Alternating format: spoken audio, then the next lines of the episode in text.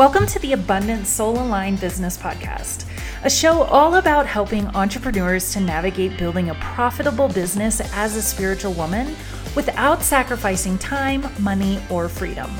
I'm your host, Sarah Bird, and I've built my own brand from the ground up.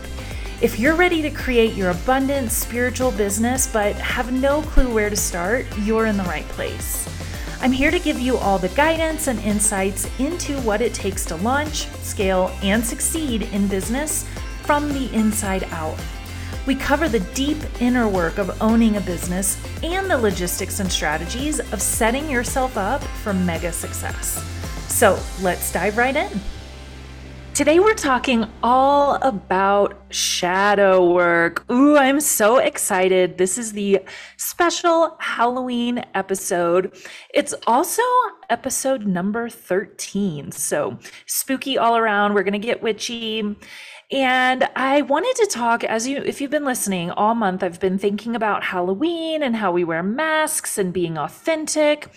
And I wanted to do the special Halloween episode all about the shadow because that's really what this holiday is about is looking at, well, it can be metaphysically interpreted in different ways.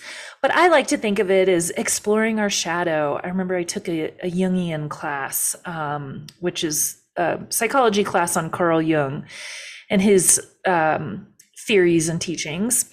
And we were talking about this with my professor uh, about how Halloween is the time when all of our like dark fantasies come out and all of our uh, desires, like our deepest, darkest desires. And that's why everything, well, not everything, but a lot of things are really sexualized and at Halloween. It's because we're tapping into our shadow and giving ourselves permission to embody that shadow for a night. So, really excited about this particular topic. We're going to have so much fun. So, I want to start with what is the shadow? Kind of what are the origins of it? Where does it come from? What is it? What's going on? And what is shadow work? So, like I mentioned, the idea of the shadow came from a psychologist, Carl Jung, who's kind of the godfather or grandfather, I should say, of like transpersonal psychology. Anyway, it doesn't really matter. But last week, I did an entire episode all about parts work. And our shadow is the part of ourself within us that is rejected or what's called the exiled parts. So these are the parts of us that carry shame. And when that shame is too painful, we push them away. And so oftentimes it was really helpful to adapt um, when it was needed. There was a time in your life when your shadow developed or parts of your shadow came um, into the light. And because it wasn't acceptable in certain environments, you associated it with shame and pushed it away. But even though it was helpful to adapt when it was needed, uh, it's likely that you've outgrown that need and it's no longer helpful. And if you don't integrate, if you have an, an unintegrated shadow, you won't find wholeness. And this can impact your life and your business. We're going to talk about that here in a minute.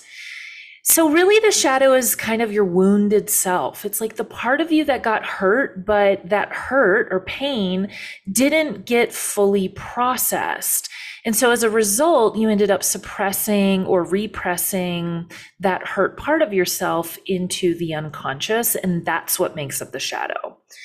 Now, I like to use this analogy. I've said it a lot in a lot of different trainings, but this part of you that has a need, this wounded part of you that the need is not being met, I like to think of it like a little kid who has a need and it's trying to get, you know, their mommy's attention. So they're tugging on mom's skirt and they're saying, Mommy, Mommy. And if the mom shoos away the child, like, oh, I'm busy, I'm talking to someone else, go away that kid doesn't i mean what happens when a toddler gets is crying and doesn't get their need met and you shush them often or or push them away ignore them they just get louder. They cry louder. It doesn't stop. It doesn't go away. So there's parts within you that are really have these needs that aren't being met. And instead of getting quieter or disappearing they actually get louder. They say, My need isn't getting met, and I'm going to cry even stronger, even louder. I'm going to yearn for that need even more to be met. But because it's suppressed um, into the shadow or repressed, it doesn't get processed, it doesn't get its need met, you're not giving it the attention that it needs then oftentimes that will come out sideways. And this is where we have behaviors that we maybe don't like, or, you know, sometimes you do something and then you look back on it and you're like, wow, I wish I could have done that differently, or I don't know why I reacted that way, or I felt really out of control in that moment, or whatever it is. That is that repressed need coming out sideways. So it can help to think of your wounded self within you as kind of like a little kid, a toddler or baby tugging on mommy's skirt, tugging on your skirt, like trying to get your attention. Um, and then it changes the whole dynamic when you think of it that way. So when you integrate um, your shadow into your full self, it can really help you with your sense of identity. You can know yourself fully. You have a really strong sense of self. You feel whole. You don't feel fragmented. It also can help you regulate your emotions and give you greater skills because you're really in tune with exactly what you need. Again, it doesn't have to come out sideways. It also can help you with how you move through the world and through your business, how you can show up as your most authentic self and step into a position of leadership in your business. It's really about becoming whole really about self acceptance, accepting the part of yourselves that you don't like. And you can only do that by releasing the shame, like dissociating the needs you have, the repressed parts of you from the shame. And then it also can open you up to new aspects of your personality and kind of shine a light on some potential that has been untapped within you. So I like to reframe the shadow. A lot of people have it as like, oh, it's this bad thing. It's all the dark parts of me, or I'm evil inside, or something weird like that. But really, your shadow is neither good nor bad. It's just the rejected parts of you and the parts of you that are in your blind spots. It's just kind of like your unconscious part of yourself. Now, this can include the things that are like deemed negative in society, like anger, especially with women, that's deemed as a negative thing or not allowed, jealousy, etc., kind of the uncomfortable feelings. But it also can include the things that are deemed good, but maybe they were unacceptable. So, what I mean by that is like if you're a kid and say you're being really loud, I come from like a really quiet family, so being loud was like not not allowed. It was unacceptable. I used to be told like lower your voice, be quiet, use your inside voice, like really a lot of consciousness around being loud in my household growing up, which now as an adult I love. I love quiet time. I like quiet things myself, but being loud isn't inherently wrong or it's just you're told that it's unacceptable when you're a child and so you associate it with shame same with like being silly. You know, if you're being too rowdy or too silly, especially as little girls, like, especially for women, it was just me and my sister growing up before my brother came along. And we were like not allowed to be rowdy. We were being bad little girls if we were getting too silly, too out of control. So being silly isn't inherently bad, but it was deemed unacceptable in my childhood system but also other things that are considered good but like unacceptable for certain roles in society like self-advocacy if you're in a position where you're not expected to self-advocate and you do self-advocate you're called a what do they call it like a what's the word that's used like a challenging woman or a, or a difficult woman i think that's what people say but really, self advocacy is actually a good thing. so that can also be in your shadow, even if it's not necessarily a negative or bad thing. Sometimes it can just be repressed because we were told that part of us is not allowed. The other thing that can be in your shadow are the things that we idolize or adore in others, but it sits as unlived potential within us. So things like when you believe other people can have it, but I don't deserve it, or somebody else is naturally talented, but I'm scared to tap into my own inner talent. Or if I'm not naturally talented at something, I shouldn't even try. Like this is where perfectionism comes in. Um, or like you know there's a lot of pressure with like american idol and all the talent shows these days like you have to be perfect i did karaoke last week at a, a retreat i was at and yeah it was I was terrible. It was awful. It was such a bad performance. And I had a blast because I don't repress that part of myself. Like the part that was fun was the singing, not the performing. I wasn't trying to win an award. We were just goofing around. So there can be things in others that we see that we really wish we had, but because we don't allow ourselves to tap into that natural potential within us, it's housed in our shadow. The other thing that's in your shadow, um, or I'll, I'll just give a couple examples. So one of them is like, okay, if you talk too much as a kid, so, and then you were told that you talk too much. I have a funny story because I was a very talkative kid. There's this, I was thinking about this as I was writing my show notes. There's this home video we have, like the old like VHS recorder. My parents had just bought a house and my aunt was walking around the house when we just bought it, videotaping the different rooms and the backyard and whatnot. And in the background of this old video, here's me, like two, three years old, just following my aunt around. I'm never in the shot. She's filming the house, but my voice is in the background for this like 20 minute long video of me just telling this story, but as a toddler. And I was just going on and on and on. Like the story never ended. And then the princess did this. And then the monster did that. And then they went back to the castle. Like just going on and on. And the whole video, my poor aunt is like, okay, Sarah, I think that's the end of the story. And then they all lived happily ever after. Okay, I think that's the end, like trying to get me to wrap up the story. I didn't take the hint as a two year old, but that's a good example of like how much you can just naturally be yourself. Like I was just naturally being this imaginative, you know, creative kid telling a story. And had my aunt been, you know, meaner about it, she was very nice and gentle and did listen to the whole 20 minute story. But had she said, like, you're talking too much, that's the end of the story, stop, go away, I don't want to hear about this anymore, that would have been a part of me that I could have repressed this like talkative aspect of my personality.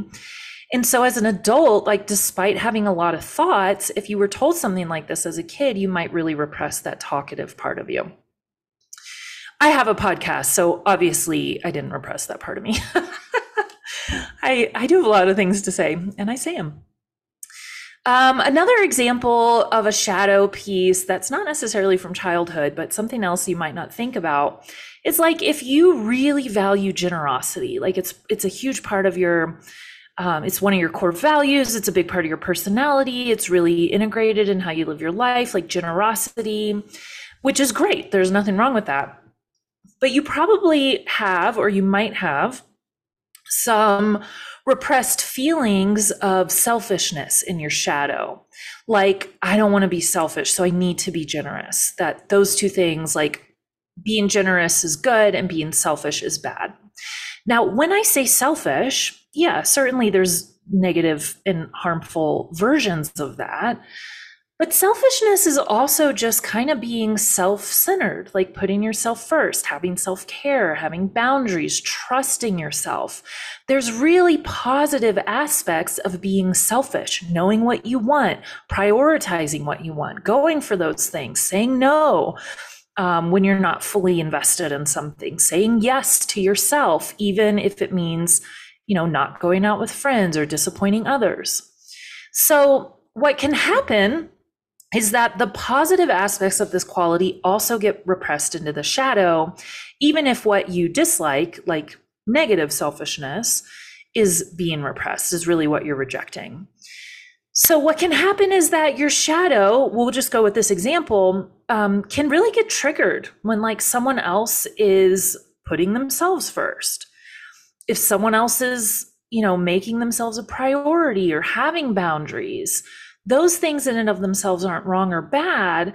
But if you haven't integrated that part of yourself, then you'll be triggered or you'll have conflict with this person or you'll dislike that aspect of them because that is in your shadow and it's tapping into that. So, those are just a few examples of what the shadow is and kind of where it comes from. So, just to recap, like in total, the shadow encompasses all the parts of yourself that you reject. So, it's like unacceptable behaviors. Usually, these are linked with shame and told to us, you know, adopted in childhood.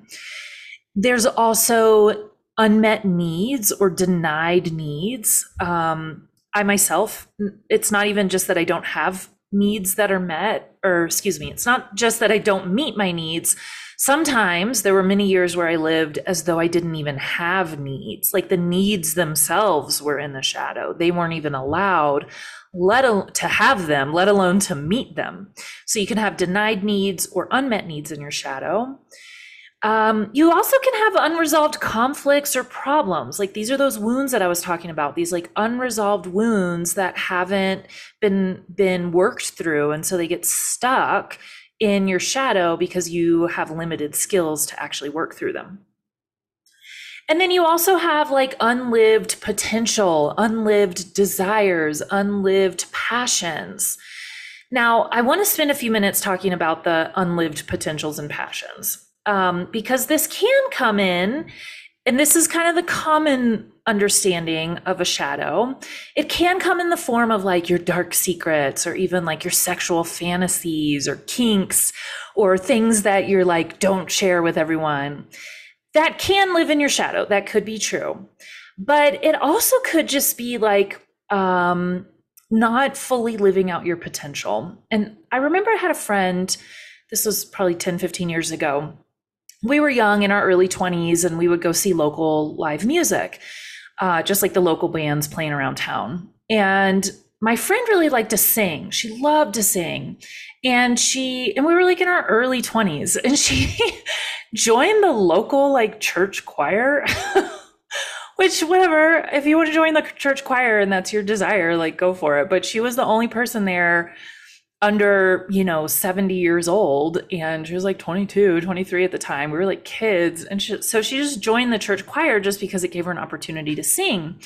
But as we would go to these local bands, there was this one band um, I remember, and they were like a rock band, not punk, but like kind of rowdy rock. They would jump all over the stage. And it was a band full of guys. And then the lead singer was this chick. She was kind of like this rocker chick very nice, whatever, local gal ran in our crowd.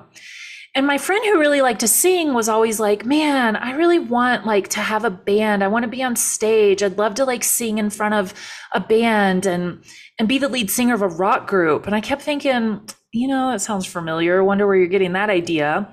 But instead of going for that, she and like starting a band, which she easily could have, she like joined the church choir. So this is an example of like, okay, her true desire to like be on stage and perform and like be the center, the lead singer of a rock band. There was nothing wrong with that. She was perfectly capable of doing that, creating it.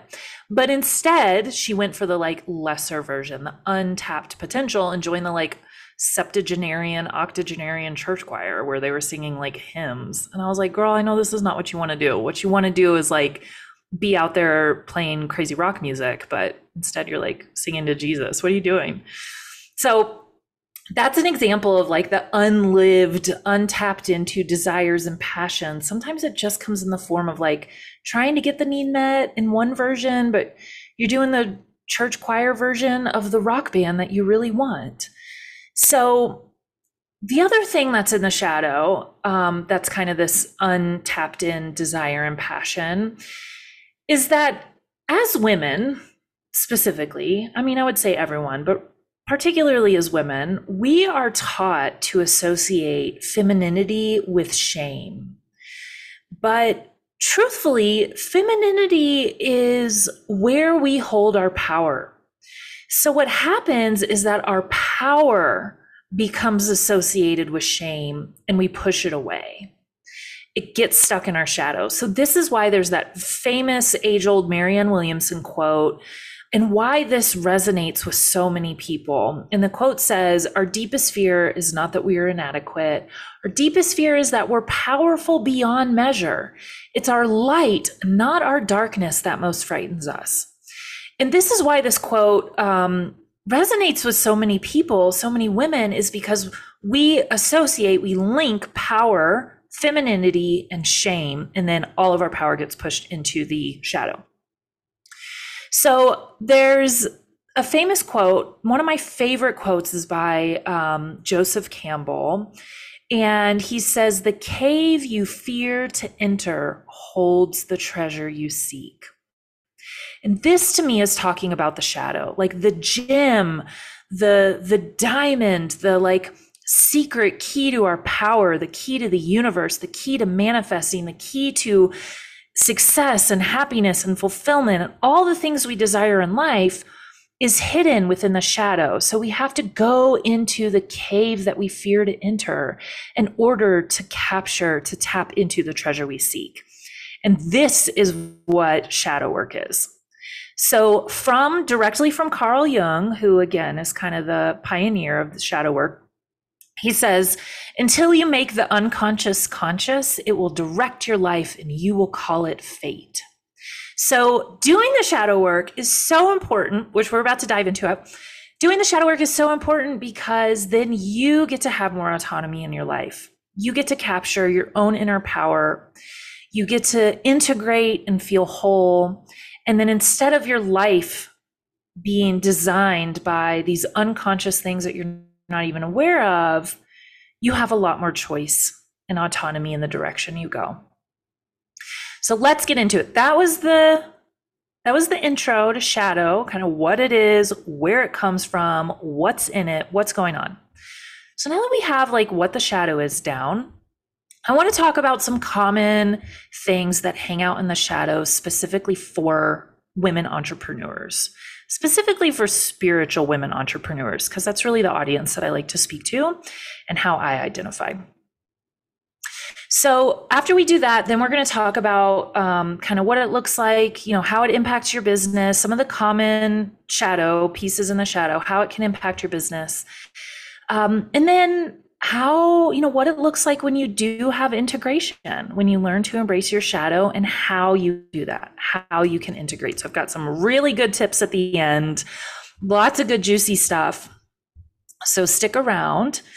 Um, so yeah let's dive into these common shadows for women entrepreneurs spiritual women entrepreneurs. So first off let's start with some collective shadows for women in general just in our society so we have this thing called the Trinity wound, and you've probably heard of all three of these individually if you haven't heard of the Trinity wound, which is all of them collectively. And the Trinity wound consists of the mother wound, the sister wound, and the witch wound. So these are wounds that we have within us that are just part of our collective consciousness as women. It's really part of the female experience. So the mother wound is really about this intergenerational pain that gets passed down. And it's the pain of being a woman in a patriarchal system and all of the like coping mechanisms that come with that, despite how dysfunctional they can be. The sister wound, so the mother wound is what gets passed down the sister wound is really about you know like betrayal exclusion feeling rejected or in competition with our fellow women our sisters not our biological sisters but just our sisters out in the world. And so this can come in the form of like yeah being competitive being jealous of other women's success social rejection tearing others down being catty being judgmental but really, all of that comes from feeling wounded by the other women in our world, too. Also, shout out that's a result of a, living in a patriarchal system as well. So, no judgment here for people who have the sister wound, but it is can be pretty pervasive. Um, and then the third one is the witch wound. Now, historically, women have been persecuted for being a woman with strong convictions, for tapping into and embodying her inherent power, for having wisdom about healing, spirituality, manifestation. So the witch wound is this fear of showing up fully, again, tapping into our power. This is where, like I said, femininity is associated with shame. And so if this has come historically and through multiple generations, where we've been persecuted for these things, no wonder we have that in our DNA. We have this memory of it's not safe to be vulnerable. It's not safe to be open about our spirituality. It's not safe to be fully feminine.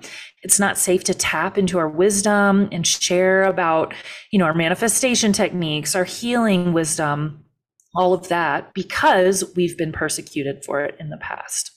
So that's the Trinity wound, the mother, the sister, and the witch wound. All three of those can be hanging out in your shadow. Then we have other wounds that are related to business outside of that.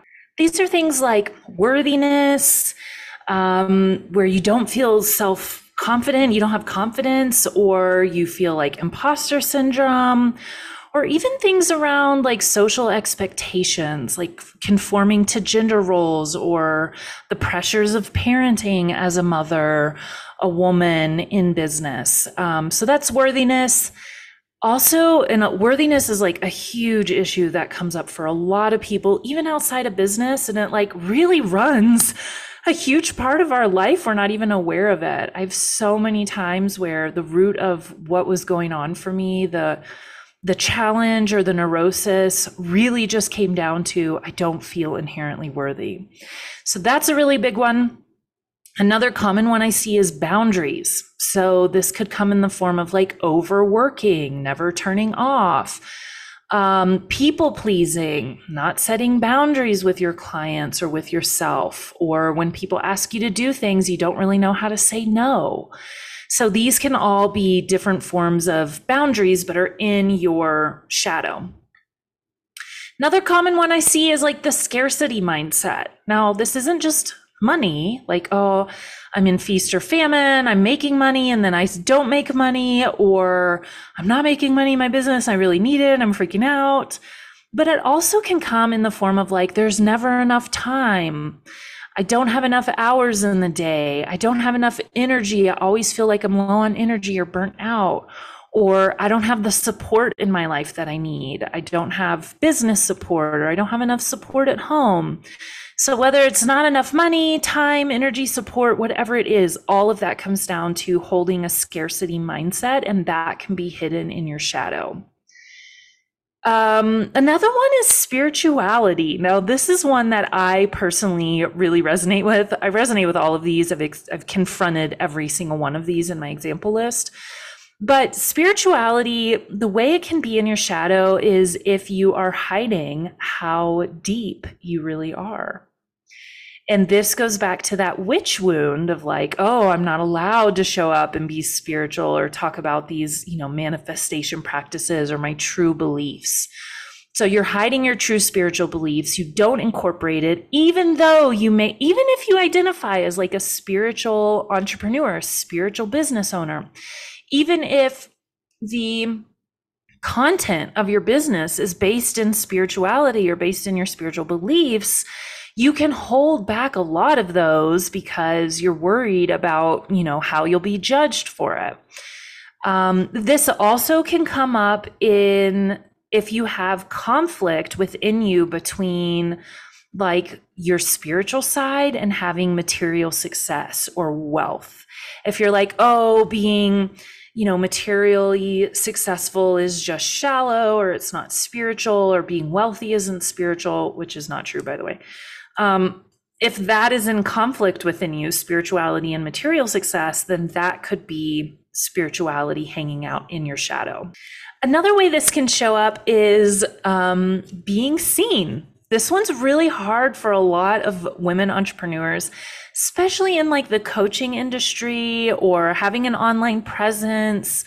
And what the real pain is here that's in your shadow is a pain around uh, vulnerability, being vulnerable. So you aren't necessarily authentic. So you struggle with authenticity. Not saying that you're fake or whatever, but there's just part of parts of you that you hide.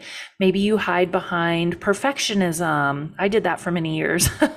I definitely have struggled with perfectionism in the past. And it was really because I was so ashamed. I was so afraid of being my authentic self because I thought, um, by showing up fully and being visible that I was going to be ridiculed or rejected. I didn't want people to see the real me because, again, I didn't believe the real me was worthy of love or worthy of having a voice, worthy of being witnessed.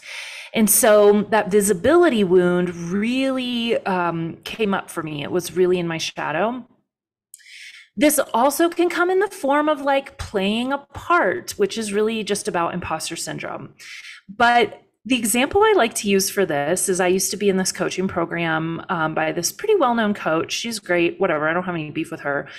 But at the end of the like six month program, everybody who graduated her like coaching program on how to become a coach was just like her 2.0 it's like everybody was just playing the role of her because she was successful and had what they wanted, but they weren't authentic to themselves. They were just trying to emulate or recreate her. And so this can be a result of imposter syndrome, which also can be in your shadow, but like playing a part, who you think you're supposed to be, what you think your audience wants to have from you, what you think um, a counselor or a coach is supposed to look like, supposed to sound like, supposed to do it's like stepping into almost like Barbie, like playing a part, playing a role, um, but you're not being your authentic self. Another way the being seen shadow can come up is when people, and this is really common on social media, people only show their highlight reel and only share their successes, which are great to share. I'm not saying you shouldn't, but when you don't show any struggles or not sharing any of the process or any of the experiences you had that took you to that success, any of the challenges, it can seem inauthentic and people are not as like inspired by it. So if you're only showing your successes but you don't share any of the struggles or the growth or the challenges or the ways that you're stretched along the way, that can be indicative of having a um, visibility wound in your shadow. And again, I'm using all of these as examples from my own life because I have experienced every single one of these in this long list. So if you're having any of these, don't worry, you're not alone. Um, another couple more that are in the shadow that are common for women entrepreneurs. The next one I have is jealousy. So this can come in a few different forms, um, but the way I see it a lot is like when you see others being successful, and then you feel like, well, it's not fair that you can't create that, that they could create it, but you couldn't. And so I used to get this thought process, I would get stuck in this like loop of thinking where I would say, well, you know, they're no better than me. And I'm just as smart, just as competent, just as capable, just as resourced, just as energized as they are about this topic. In fact, I have a lot more expertise than them, but I can't figure out the success. Why couldn't I create the success? Why were, you know, I see this a lot on social media too of like, somebody's out there who's doing a way worse job than you, much lower quality, is less expertise, and they're making a lot more money, all because they're going out there being confident and being visible. So just and it's meant to be as like an inspiration for you. Like keep going. You can create it too. Somebody worse is doing it and they're making money so you can too and you're better. Um, but that can kind of be that form of like jealousy. Like what's wrong with me that i can't create it but others can and that comes back to like feeling less than, feeling unworthy. It also can come in the form of like having a hard time cheering on other women, having a hard time supporting, empowering, being excited for, collaborating with other women in your industry. This one also, the jealousy shadow, can also come in the form of feeling guilty or shameful for wanting more than you have this is a huge common thing that we're told, especially as children. You know, be grateful for what you have, like what you have should be enough. Appreciate what you have and don't worry about what you don't have. But the truth is, you can appreciate what you have and want more. Those things aren't mutually exclusive. In fact, you're only going to get more by appreciating what you have based on the laws of spirituality and manifestation. So, um, that can be kind of a dysfunction that's hanging out in your shadow in the jealousy realm. And then finally, the last one. This one is really interesting to me. I'm super excited about this topic. And that is like multiculturalism and intersectionality. So, as a female entrepreneur, as a woman in the world, you might have this can come in the form of a, a few different ways. So, one way it can show up is if you have internalized oppression. This is like you take the messages of oppression and internalize those about something is wrong with you. Um, this also can come in the form of like a lack of representation in your industry, especially if you're in a male dominated industry or if you're a person of color and you're in a white dominated industry. Um, so just like not having representation, feeling insecure, that imposter syndrome. Can I really do this? Am I really cut out for it? Am I built for it? Can I hang in the boys club and like still be authentic and true to myself? So, any of those messages about internalized oppression or just simply a lack of representation can hang out in the shadow. Now, on the flip side of this, um, for people in positions of power, this can come in the form of like hidden biases. So we all have these implicit biases that are taught to us by society and culture.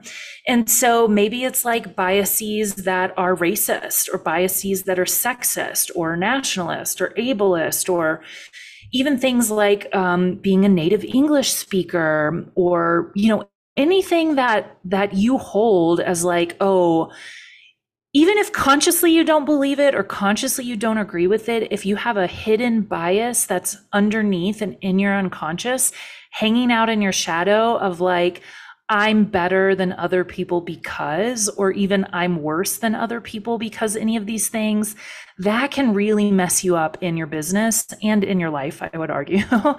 and your ability to like relate with other people in true equity, true like humanity and dignity. So if you have racist, sexist, nationalist, ableist, whatever ageist biases, those can hang out in your shadow and are very much worth looking at.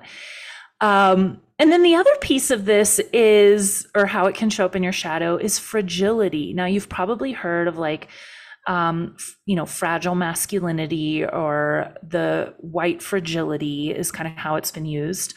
But really, what that is about is being unwilling to address those hidden biases, being unwilling to look at them. And so I like to say, you know, as a white person, I both benefit from and contribute to the oppression of people of color, whether I want to or not, whether I agree with it or not. It's simply how our system is built. Our society is structured with systemic oppression. And just based on my position of being a white person in a white supremacist society, if I was not willing to address how I hold that position of power, how I contribute to marginalization of others, um, then that would be that fragility. The fact that I'm willing to look at it and go, no, I want to shine a light on this. I want to look at my hidden biases. I want to acknowledge how I benefit from a racist society. But I also want to look at how I contribute to a sexist society, even if I don't agree with it. It's just we live in a patriarchy. And also shine a light on how I'm oppressed by these things, how I'm marginalized, how in a white supremacist society, in a patriarchal society, everyone suffers. And so I'm not benefited. I am benefited in many ways from being a white person, but it also harms me as well because we lose out on the beauty of diversity. So having the fragility around it, like, oh, I'm not willing to look at that, which is kind of inherent to being in the shadow anyway. Um, but there's like this real tenderness around it. And then having those hidden biases can hang out in the shadow. And then the other piece around intersectionality is just that, like having different positions this is what intersectionality is is like holding different positions of power in society positions of power and positions of marginalization or oppression And so if you hold different ones, for example, I'm a white woman. So as a woman, I am in a position of being oppressed or marginalized by the patriarchal society. But as a white person, I'm holding a position of power in a white supremacist society. And so I hold both a position of power and a position of marginalization. And if you don't know how to resolve the fact that you're in an intersectional position, how those different positions intersect with one another, that can get stuck in your shadow. So, and it can cause a lot of harm if you're not addressing these things. So, it's really important to look at this um, that internalized oppression or lack of representation and all of the challenges that come with that, like imposter syndrome and whatnot, the hidden biases that you might have, and the fragility around looking at those things, and then also resolving your position of intersectionality. So, lots of interesting things to talk about. I love this topic. So, those are kind of the common ones that I see for women entrepreneurs. The Trinity wound, again, the mother wound, the sister wound, and the witch wound. We hold all three of those kind of collectively as women. And then other common ones I see is like worthiness issues, boundary issues, scarcity mindset, um, hiding your spirituality or trying to reconcile your spirituality with material success or wealth um, visibility wounds, jealousy coming up in different forms, which really has to do with worthiness. And then this intersectionality and multiculturalism shadow. So these are all things that are important to address. And here's how they can impact you in your life, but specifically in your business. So if you're trying to run a business or create a business, if you're starting from scratch, and you're playing small. You have weak boundaries. You lack confidence. You're afraid of being visible, don't like to show up. You're hiding your spirituality, your spiritual depth, and your wisdom. You feel like there's never enough time or money or energy to get done what you want to do, or you don't feel worthy of your desires or anything else in that long list I just explained, if you do that, if you are trying to run a business based on all these things, you're not going to be magnetic. So you won't end up sharing your story of your authentic self. And so people won't get to know you and therefore they won't feel drawn to you, that you won't have a magnetism about you. People won't really be interested in your content. Um, and then it'll hold you back from genuinely serving others. And that's really what we all start a business for. Yes, to have freedom and time, location, money, all of those benefits. But really, if you're a spiritual entrepreneur, your intention is likely to be rooted in wanting to serve others, like be of true service to people. But if your insecurities are getting in the way of genuinely serving others, you're not going to help your clients with the transformation that you want to help them with. You're going to be held back because you're more focused on or held back by these insecurities. You also, if you have messy boundaries and all those things I mentioned, you won't be accountable for your actions. You won't be accountable for like doing what needs to get done in order to run a successful business, to putting everything together, to being on time. You also won't hold your clients accountable and you'll have kind of messy boundaries around that. It's really easy to slip into. And if you do have that, um, that's not going to be in service to your clients, whether you're not accountable or you don't hold your clients accountable. Either way, that's not healthy, clean relationship. If you feel shame about making money, like I said, that kind of conflict with spirituality and financial wealth, um, then you're subconsciously going to reject it and you'll never find that freedom and success that you want. Your business will tank. You'll always be in debt. You will be barely scraping by. You'll feel guilty when you take money from people, which is energetically going to repel money. It's just going to be a mess. And when you're running a business and trying to create freedom, part of that is financial freedom. Part of that is being divinely compensated for the service that you provide. And making money and being wealthy is tapping into this divine abundance that you have, that we all have. So you won't be able to tap into that. You'll self sabotage in that way.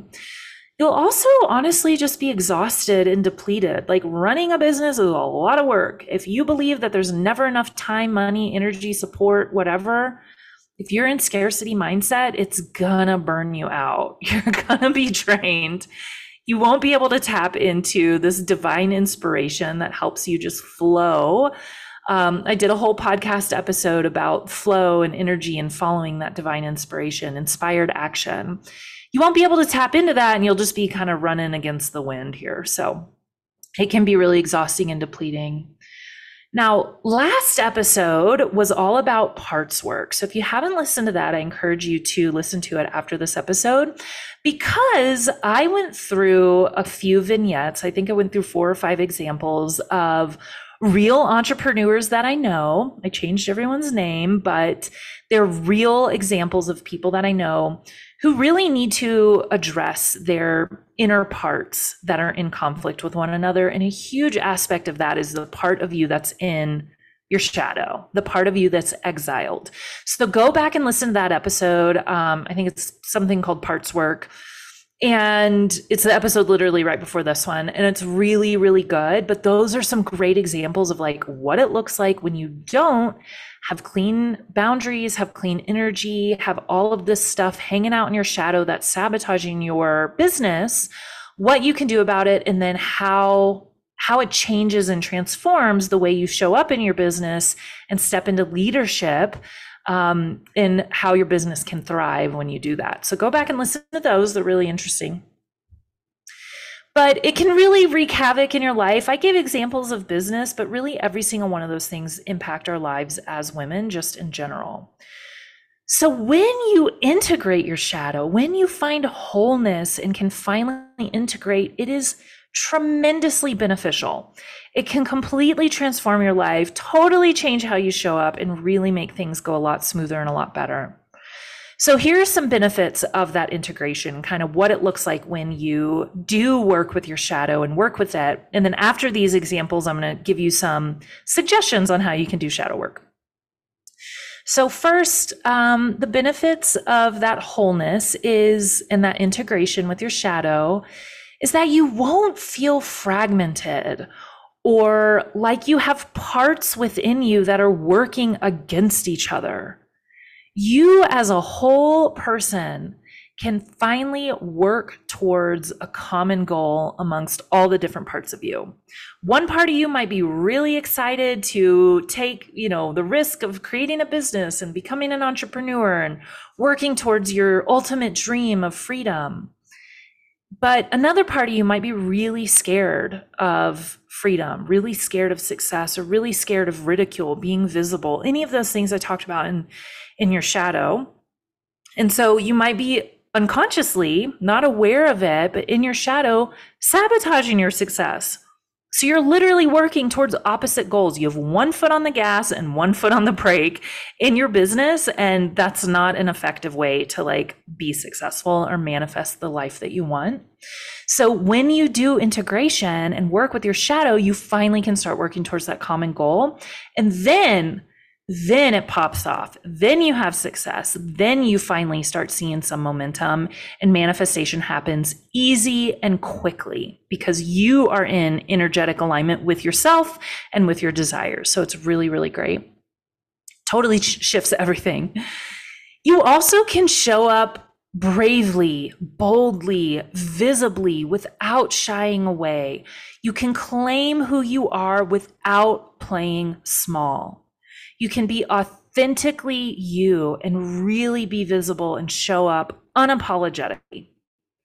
Unapologetically, but not like aggressively, where you're like putting it in other people's faces or saying, no, you have to accept me. It's not a retaliatory um, boldness.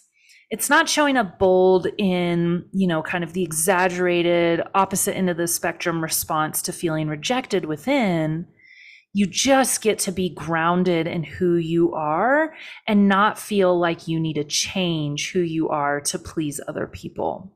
You get to be confident, bold, and show up bravely, which is a really amazing feeling, honestly, without being shy, without being insecure. It doesn't mean those feelings don't pop up, but they don't dictate who you are and what behavior you choose. They kind of sit in the back seat of your life. The other thing is that you can really accept and be present with yourself, which in turn helps you accept and be fully present with others and with your clients. So it really helps you with you know creating more intimate and meaningful and beautiful and connected relationships. When you show up as your full self and accept yourself completely, flaws and all, you are giving others permission. You are giving others permission to show up fully and accept themselves as well. So it becomes this really beautiful, like, example of how you can be with yourself and how you can be with your with others. And so many people go through their entire life without being like the, without having this unconditional acceptance or without being fully seen and not having to hide away parts of themselves that they feel shameful about. And so for you simply to bear witness to them, their full self, flaws and all, just like you, and accepting them, embracing them, welcoming those flawed parts of them in, then that in and of itself, just being present like that can be really healing, can be really transformative. This is kind of the power of like therapy and counseling I'm learning. Um, is just having someone bear witness to you as your full self. So you can offer that to your clients and really improve your relationships with others. You also have improved self-esteem and self-acceptance. So again, you're confident you can show up without second guessing yourself. You have a lot more self-trust. You can listen and trust yourself and know, check in with with what's right for you without it being like, oh, I don't know, I'm not sure. Who am I to make this decision? You have self esteem and you can show up fully and share your divine gifts with others. The world is yearning for you to show up fully. People are Googling right now the exact thing that you have to offer and praying for someone like you to show up in their life. So you get to have that self esteem and show up fully and be of service to the world. Another aspect that's really helpful once you do integrate is that you have these, like, you know, we all have these coping mechanisms that are dysfunctional. Like I said at the beginning of the episode, um, they might have been beneficial and worked in the environment when you first learned them, whether you were a child or an adolescent or whatever but they may not be working anymore. Those coping mechanisms might be holding you back more than they're benefiting you. And so you get to learn new healthy coping mechanisms. Once you uncover and kind of dig up some of the things in your shadow, you can see and accurately evaluate is this working for me? Is this an effective strategy for getting my needs met? Oh, it's an ineffective strategy no problem. I'm going to try out this other more effective strategy. It's like you just have choice. You can see your coping mechanisms, determine if they still work for you, see if they're in alignment with your core values, see if they're in alignment with how you want to live. Um, and you can set new boundaries with yourself, with others, all around. You just learn healthier coping mechanisms for challenges of life. The other thing is you can also confront like regrets that you have. Now, I have said for many years my one of my most painful emotions that is like I have a very low tolerance for it's really really painful just totally soul crushing to me is the feeling of regret. Ooh, it just punches me in the gut. It's like the deepest core wound I have is this feeling of regret. And so you can confront regrets like, oh man, I messed up. I wish I could go back and do it differently, or I missed out on that opportunity. But instead of having the regret and just feeling shame about it, you can stop the negative self talk and say, okay, I have this regret. I'm going to embrace that. I accept that experience and I can choose differently this time. And I've grown from it and I know what to do next time. And I'm going to capture the opportunities I have in front of me now regret is not necessarily bad. It's kind of part of human life. None of us are perfect. So we all have regrets to some extent. But the part when it becomes really unhealthy is when we get stuck in that regret. And if your regret is hanging out in your shadow and it's fueling that negative self talk, that self criticism, that part of you that's saying, What's wrong with you? How could you be so stupid? I used to say when I was um, having a really hard few years, I used to say to myself, How did I get here? How did I get here? What have I done? Oh, I used to ask that question to myself all the time. What have I done? How could it possibly be this bad? Why did I make those decisions? And I was just fueled by this regret that was cycling within me. And because the regret was so painful, I could never address it. So when you shine a light on these things in your shadow, you can confront that regret. You can heal it. You can embrace it. You can welcome it. You can work with it. You can nourish those feelings, that pain, soothe the pain. And then that negative self talk and that negative like criticism that's going on in your head seems to go away. It like alleviates that negative self talk and it boosts your self esteem, like we talked about earlier. So you can help confront your regrets, which is really nice. Um, you also can then move through challenges and overcome obstacles better and quicker. You can move through things much quicker than if you're just sitting there wallowing in failure. like, I laugh because I used to do that of like, oh, I tried this one thing, it didn't work. And then you know, years would go by and I'd just be wallowing in how that one thing didn't work. And had I just taken a fraction of the energy that I was using on self loathing and tried something new, I would have made so much more progress and found success much quicker. So when you look at like this failure complex or perfectionism or any of those challenges or obstacles that you face that are hanging out in your shadow, you actually learn to move through challenges much quicker. Those obstacles become much smaller hills you have to climb that go from being insurmountable mountains to just small speed bumps and you can actually overcome them and be oriented towards your success rather than oriented towards your failure and stuck in it. And then finally, the benefits of integration, or another one, is that you can real honestly, like you can launch your business into success pretty fucking fast you can take smart risks in your business. I don't mean taking reckless risks, but starting a business, creating it, and taking risks is just a part of it. But you can do it smart, you can do it calculated, you can do it where you're really tapping into an intuition that you have. Like I mentioned, that inner wisdom. You can really tap into like the yeah, just like the smart approaches that you can take towards trying something new, launching a new program. You're not playing small anymore. You get to be really visible and say, oh, I want to express myself in this way or that way. For example, my brand is really oriented towards like light, airy, um, really bright colors. I like kind of whitewash all my pictures and I, I hyper expose them. So my pictures are like really bright. If you look through my Instagram profile, everything is like white and bright which is cool. I love it. Love neutral tones, love the earthy tones, love the like really light colors that really speaks to me and I feel is an accurate expression of my business and my brand. However, for this episode, which is all about the shadow, I pulled out these old pictures from like five, six years ago. It's been a while. I did a photo shoot in the mountains and we went up at, you know, dusk for golden hour for the photos. And then, you know, soon enough it got dark. The sun actually set, but we were still up in the mountains in Boulder, Colorado, and up in the, the Rockies. And my photographer was like, wait a minute, let me turn my headlights of my car on. So she turned her headlights on and told me to stand in front of the lights.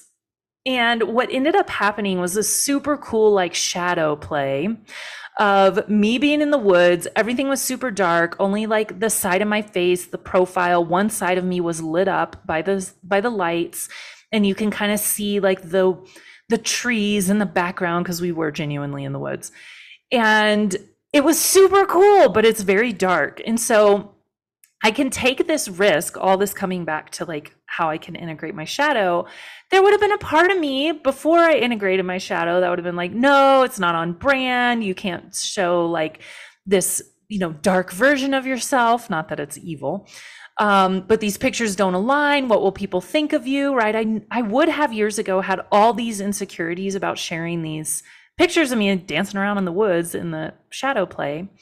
But for this episode, I was like, these pictures are so perfect. I have to use these. They're amazing. They were so much fun and they're super cool looking.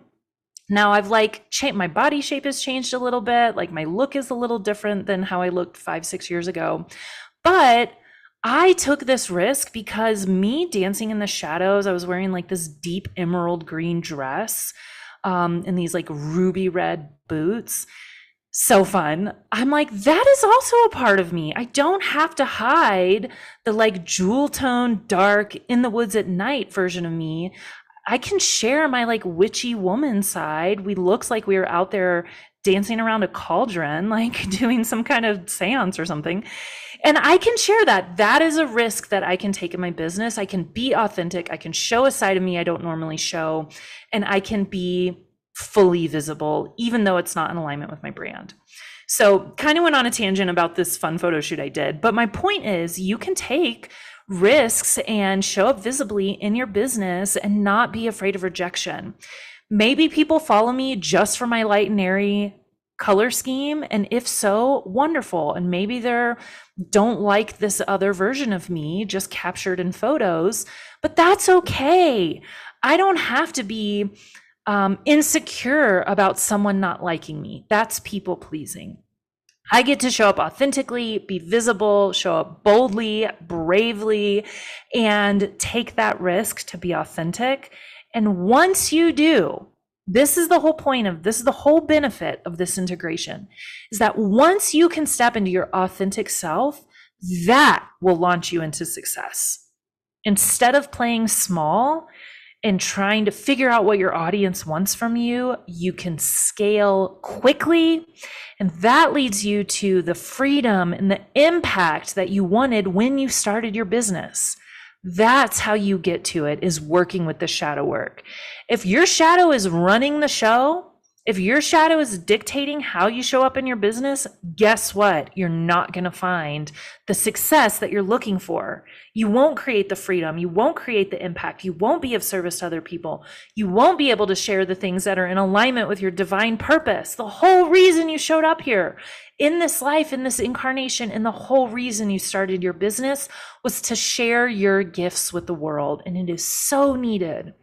But you won't be able to do those things if your shadow is keeping you playing small. So, lots and lots of benefits of integrating for you and your business. Okay, so you might be asking, well, it sounds great. I want to do my shadow work. How do I do it? Okay, buckle up because I've got a lot of suggestions and they're all really, really good. Okay, so the first thing that you need to know on how to integrate your shadow, how to work with it, is that it is crucial to have what I call uh, this is a part of my Buddhist practice, what I call a gentle curiosity. Ooh, it feels so good even when I just say it. A gentle curiosity feels so nourishing. Now, you want to be able to self reflect. That's what this is about. And I'm going to give you some specific journal prompts, some specific things to work with, kind of the questions to ask. But before we get into the specifics of the self reflection, we've got to lay the foundation of this gentle curiosity, which honestly, this is just a form of mindfulness, like watching yourself and how you interact with yourself. Now, the reason we do this is because remember that by working with your shadow you are t- it's like taking a flashlight and shining a light on the parts of yourself that you reject. So these are painful aspects. They're not sometimes they're really sensitive. They're not always fun to like look at and work with and handle. So you want to handle with care. You want to bring a lot of gentleness a lot of self-care to this and really, the whole point of doing this is accepting yourself as you are, not turning away from yourself. You have spent your whole life, your whole adult life, from the moment that these things got associated with shame and were pressed into your shadow, turning away from yourself. abandoning these parts of yourself, rejecting these parts of yourself. And so by saying I'm I'm here with you, I'm no longer turning away, that is offering so much self-compassion. So there's a, a, theologian named Richard Rohr, and he wrote a, a great book called Everything Belongs. And basically, the idea is that even the parts of ourselves, it's just so perfect for shadow work, even the parts of ourselves that we reject, that we dislike, that or are otherwise unwelcome, they belong. Like, welcome everything to the table. There's a famous poe- poem by Rumi. I don't have it memorized. I didn't pull it up either. But basically, Rumi's saying, like, anything that knocks on your door, welcome them in emotionally. Any emotions that come up, anger, jealousy, fear, insecurities, imposter syndrome, shame, all those things we talked about in your shadow, welcome them in and treat them as a guest. And so there's this real gentleness about loving and accepting yourself. That has to be the foundation of parts work, or I'm sorry, of shadow work. Last week was parts work. Go listen to that episode, it was really good.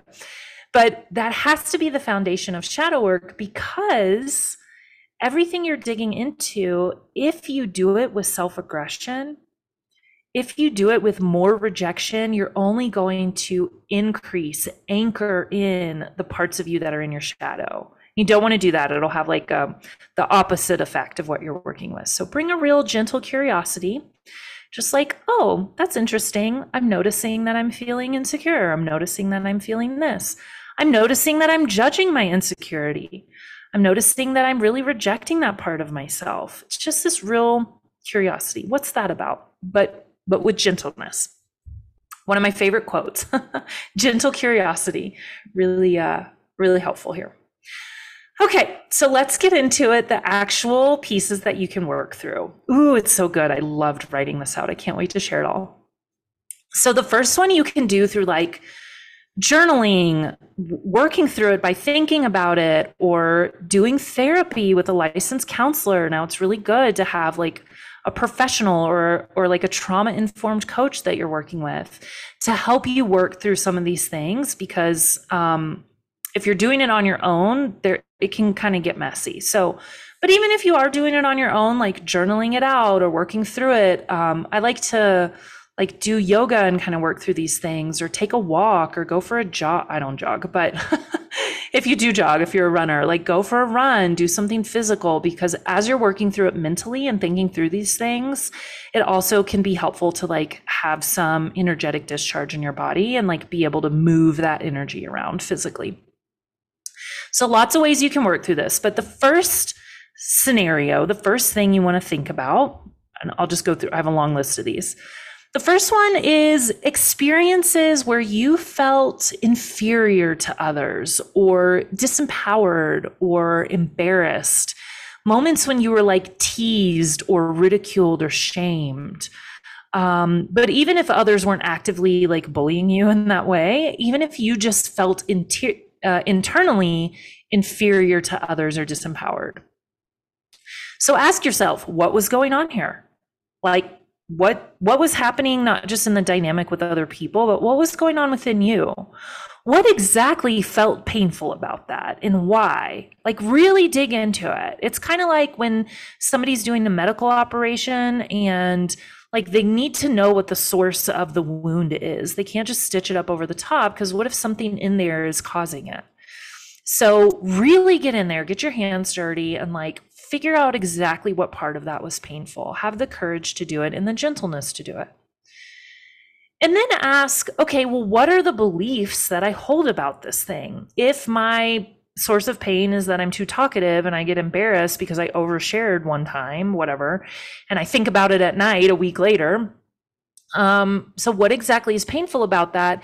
And then what are the beliefs I hold about people who are too talkative?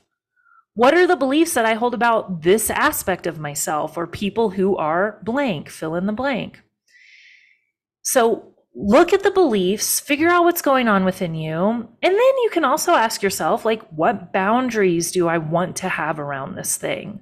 What boundaries do I want to have around myself? Maybe it's withholding judgment, having some discipline around like oh, I really feel like being too talkative and instead of like shaming myself for it, I'm going to start a podcast. which is what I did. Um, but also, what other boundaries do I want to have with others? Maybe I don't, you know, have conversations with people who make me feel disempowered, make me feel inferior when I'm around them, or uncomfortable, or like I can't be myself. So just get in there and start asking questions and like figure out what's going on within you. The other thing you can look at is shame. Okay, so this is really like the root of what's going on in your shadow is that the parts that you reject are associated with shame. They get somehow attached to shame. So ask yourself, what parts of me do I reject? What parts of myself do I hold judgment against? Do I shame, carry shame with, and therefore want to protect? I want to protect that part of myself from the world. I don't want others to see this thing that they might judge me for. So I'm going to judge myself first and hide it so nobody else gets the chance to do it. Right? What what part of you is rejected? Now, this could be really painful. So again, have some gentleness around it um, because we reject these parts of ourselves because we feel really bad about them. Um, and then ask yourself after you've kind of identified what's going on, what part of yourself you've rejected, you can then ask, okay, what can I offer these parts of myself? How can I offer them acceptance, nourishment, love, um, compassion, understanding? Is it through reparenting? Like, what do they need? How can I meet their needs? How can I be send them a new message, a new version of that so that they don't feel shamed. So, work through experiences where you felt disempowered, embarrassed, inferior, and then work through some of the shame. The next thing you can do is take a look at your needs and values. Now, this is a huge part of my work. I talk all about needs and values, especially core values, all the time. If you want to identify them, book a breakthrough session with me because I love talking about them and I'll help you find them. But basically, what you're going to ask is okay, I'm going to look at two different scenarios. One scenario is an empowering or positive experience. And what you can ask yourself is what needs were being met in that experience? What values do I hold that I was embodying in that experience? What was really aligning and being met, being fulfilled within me, either values or needs? So that's going to give you a real clear indication of what you value and what you need in your life and what could possibly be hiding in the shadow. Then do the flip side of that. Look at a challenging or a negative, a disempowering experience, kind of similar to what we did earlier. And then specifically ask what needs were not being met there? What was I really lacking there? What values do I hold which ones were being violated in that experience, or at least not met, not embodied? Okay, so these sets of questions, a, a, positive or a negative or challenging experience, what needs were being met or not met, and what core values were being embodied or not embodied or violated. That'll really help you identify what's important and what might be in your shadow.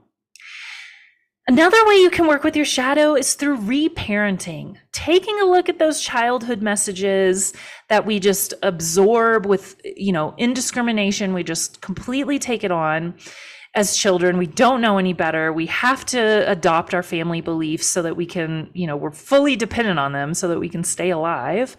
But now, as an adult, you get to go back and start to review with discernment some of those childhood messages that you received and adopted. So ask yourself, what messages did I receive about myself? And specifically, when looking in the shadow, what parts of me are not okay to express, or what parts of me were I told were I told are wrong or bad? So that's specifically what you're going to be looking for. And then once you have these beliefs or messages about yourself, you can ask, what do I want to believe about this part of me? What do I really feel about this? What beliefs do I now want to hold and adopt as an adult using my discernment and my wisdom that I didn't have as a child? So once you have that figured out, then you can kind of have this dialogue between you and your inner child Again, last week's episode talked all about this, so go listen to it.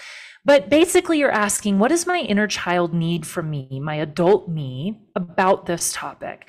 How can I help her heal and give her a new message about herself that I can then integrate into my adult self?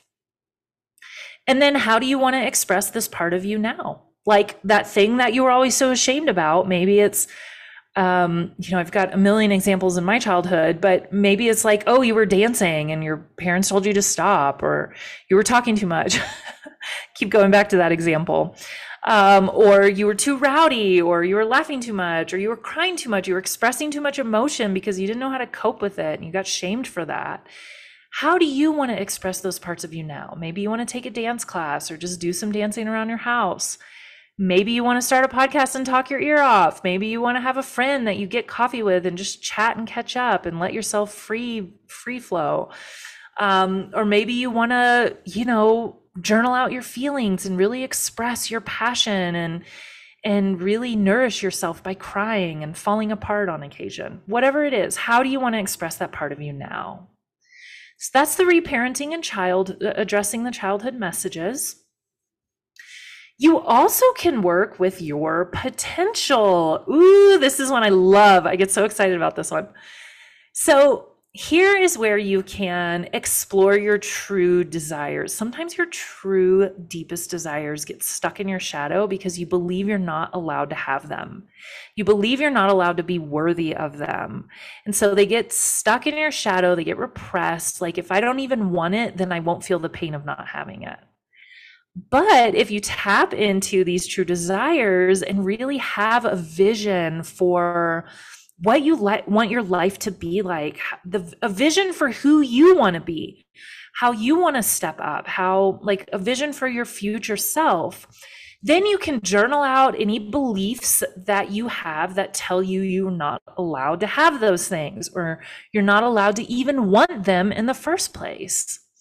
So when you journal all that out, then you can finally start to become that version of you that you really desire. So once you have those beliefs that tell you you're not allowed to have those desires, then you can ask, okay, are these beliefs really true? You can rewrite those beliefs to become the true ones that you actually believe now. And then you can practice adopting those.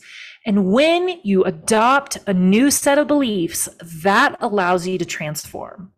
So if you've got a set of like real desires that you want to create in your life or becoming a version of you that you feel is like out of reach or too bold or oh I could never pull that off, by adopting these new beliefs, it's going to allow you to step into having those get into energetic alignment with those desires that you want to create and then necessarily based on the law of you know creativity the law of attraction the laws of manifestation you will necessarily receive those so it's really fun to work with the potential that might be hidden in your shadow.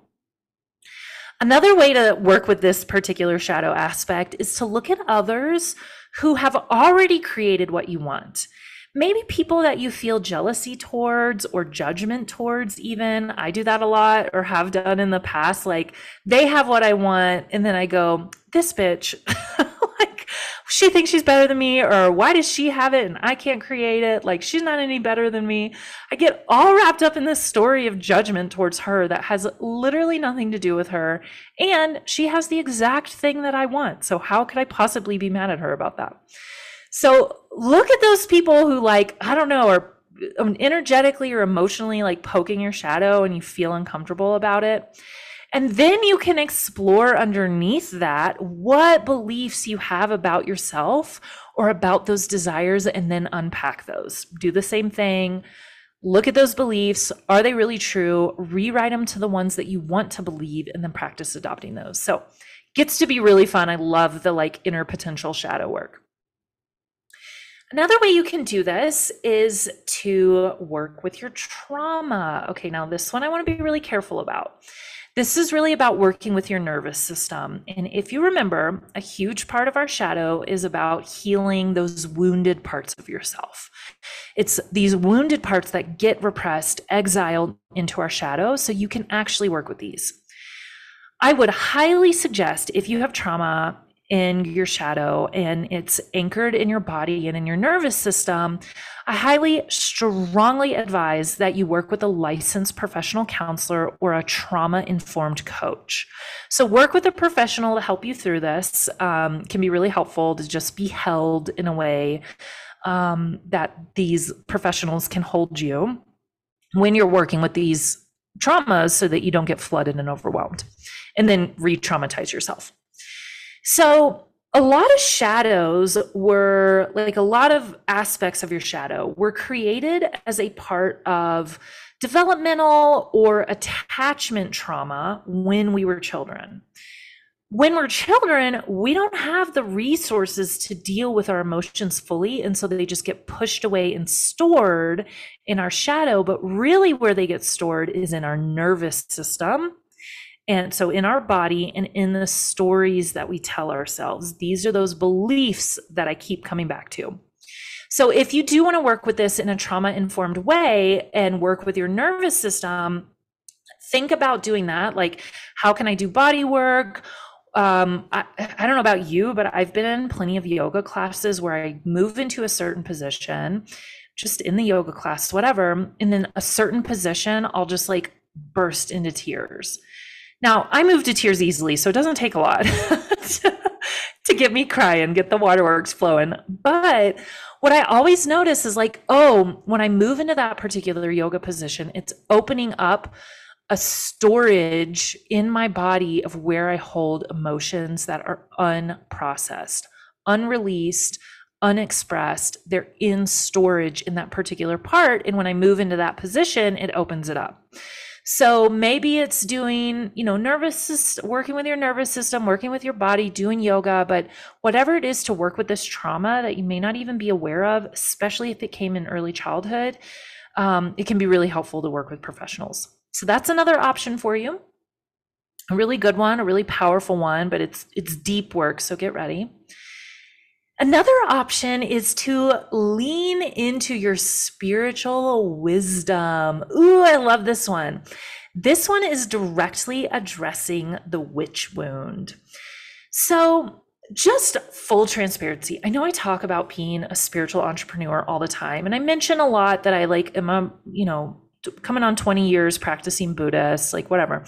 But I am such a witchy woman behind the scenes. I have crystals everywhere. I sleep with like um, folded up wealth mantra and crystals and like little altar items underneath my pillow.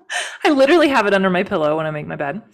I do manifestation techniques. I do visualizations, visioning techniques. I practice like meditations all the time. I have Ganesh and Buddha statues all over my house. I have like framed paintings of Krishna and Lakshmi, like Hindu gods and goddesses. And I do like moon phase rituals where it's like the new moon i'm doing visualization practices and that's the full moon it's the quarter moon yada yada like i get witchy okay i like to do the potions i like to do spells i draw oracle cards i have multiple decks of runes i have a handful of psychics that i work with on and on so I have learned to lean into my spiritual wisdom and actually do the practices that feel good to me. Now, I'm happy to share about these things. I don't keep them hidden behind the, you know, behind the scenes on purpose. Um, but there was a time where I felt like, oh, I would be insecure if people knew about how metaphysical I was and how many past life regressions I've done and like, you know, whatever. But now I'm like, no, this is a huge part of who I am. And I love doing these practices. And honestly, they help me. Like, I light candles before sessions or when I'm journaling. Like it's just a helpful thing. If you struggle with the witch wound, expressing your depth, sharing your wisdom, like being in touch with this intuitive feminine power within you, this natural connection that we have with the elements can feel really scary. It can be, you can be afraid of like your own power that comes from it, this. But when you incorporate this into your business, especially if the service you provide is based on spirituality, like if you provide Reiki or you're a tarot card reader or whatever it is that you're providing in your business, people are craving that side of you. People yearn for that. And so many like straight faced, you know, buttoned up corporate women out there have this deep spiritual, intuitive, feminine witch side to them but they are afraid to express it, afraid to share it. And so they do it in secret and do it in hiding, and it can leave people feeling like bad or shameful. So, by you getting in touch with your spiritual wisdom, leaning into all these rituals, I'm a sucker for ceremony. I love ceremony.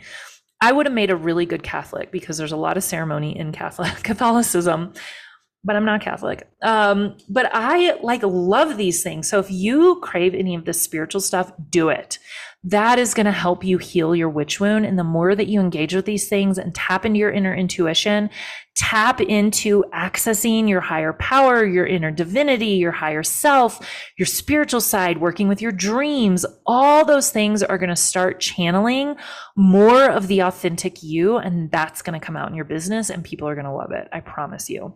If people don't love it, they're not your ideal client. They're the wrong people and they can go find someone else. so, That'll help you lean into that with the witch wound if that's in your shadow. And then the last suggestion I have for working with your shadow is to build a sense of community. Now, this is really going to help with the sister wound. So, you know, find a, a spiritual community. It can be anything where you're connecting with other like minded women, where you're not like in competition or being catty or shitty to each other. So, it could be a spiritual community, it could be a book club, it could be a biz bestie. Those are always fun to have. It could be play dates with other moms where you're just connecting and communing with one another. Whatever it is for you, find some kind of connection with other like minded women. Another way to build community is to support or collaborate with other women. Now, I do this a lot. I focus a lot on building and collaborating connections with other women, especially in my industry, women who are therapists, women who are coaches, women who are entrepreneurs, women who are authors, whatever it may be. And one of my favorite quotes is empowered women empower women. So do that. Go out there and like, if there's a woman that you follow and you're like really admire, say that to her. Like, people who are walking down the street in a cute outfit and you're driving by, shout that shit out the window, being like, you look amazing in that. We all feel good when we're empowered by other women, when we're adored by other women, when we feel that connection, and it feels so good to offer that back. So if there's somebody out there that you admire, I use the example of a cute outfit, but it's like, oh my God, they have a business that's amazing. That website looks great, or I love this idea, or I'm really in tune with this message, um, or you know, I really align with what they're talking about. Send a message, ask for them to be on your podcast or you to be on theirs. Like, say, hey, do you want to do a promo together? How can I support you? How can I help you? Let's collaborate. And so many of my best friends are people that I have done exactly that with, just collaborated with. So that's really fun. And then my last suggestion for creating community, and this is totally just me offering this to you, is to sign up for a breakthrough session with me. Now, these are free, I offer them complimentary. And basically, what we'll be doing is like anchoring in that meaningful, positive connection with other women. So, kind of the format of it is that I help you discover your true desires. Sometimes they're hanging out in your shadow, mind you. Uh, we then look at what's holding you back, again, what can be in your shadow. And then we make a game plan for stepping into your future self. We literally shine a light on all the things that have been holding you back, what you really desire. And then we take a look at how we can get you there. So feel free to um, book one of those with me on my calendar. It's sarahbyrdcoaching.com forward slash breakthrough dash session. Um, you can find it on my website, it's all over. So book that with me, and that'll really help you anchor in this sense of like feeling seen, feeling safe, being cared for, being accepted, even though you have these shadow parts of you um, it'll just nourish you with that like that sister wound that sense of community and always feels really good. So book that with me. And uh, yeah hopefully this session on shadow work has been helpful. It's our special halloween episode Thank you for listening through the October episodes. They were all around authenticity, being who you truly are, all oriented towards like unpacking the metaphysical version of Halloween. November's coming up, and of course, we have Thanksgiving in November if you're here in America. And we're going to be doing another themed month all about gratitude and practicing that. So join me in next week's episode. And as always, thanks for listening. Thank you so much for listening to this week's episode for the training and insight that you need to create the business and life that you want. As always, I'd love your feedback. I love to hear from you. So please find me on all the socials at Sarah Byrd Coaching or leave a comment over at the blog at sarahbyrdcoaching.com. That's S A R A H B Y R D coaching.com. Breakthroughs, insights, and ahas did you have from this episode? And what action are you ready to take now? And if you're ready to build and scale your soul centered business to the next level so that you can finally reach six figures without leaving spirituality at the door, join us in the Abundant Soul Aligned Business Program. This 12 week women's business building program teaches you the systems and strategies of building a business from the ground up. And we go deep into the inner work of stepping into leadership in your business and life. If you're ready for the clarity, confidence, and cash flow to go from start to success, you can learn more and enroll at sarahbyrdcoaching.com slash ASA dash biz. That's sarahbyrdcoaching.com slash ASA dash B I Z. Sending you so much love, and we will see you next show.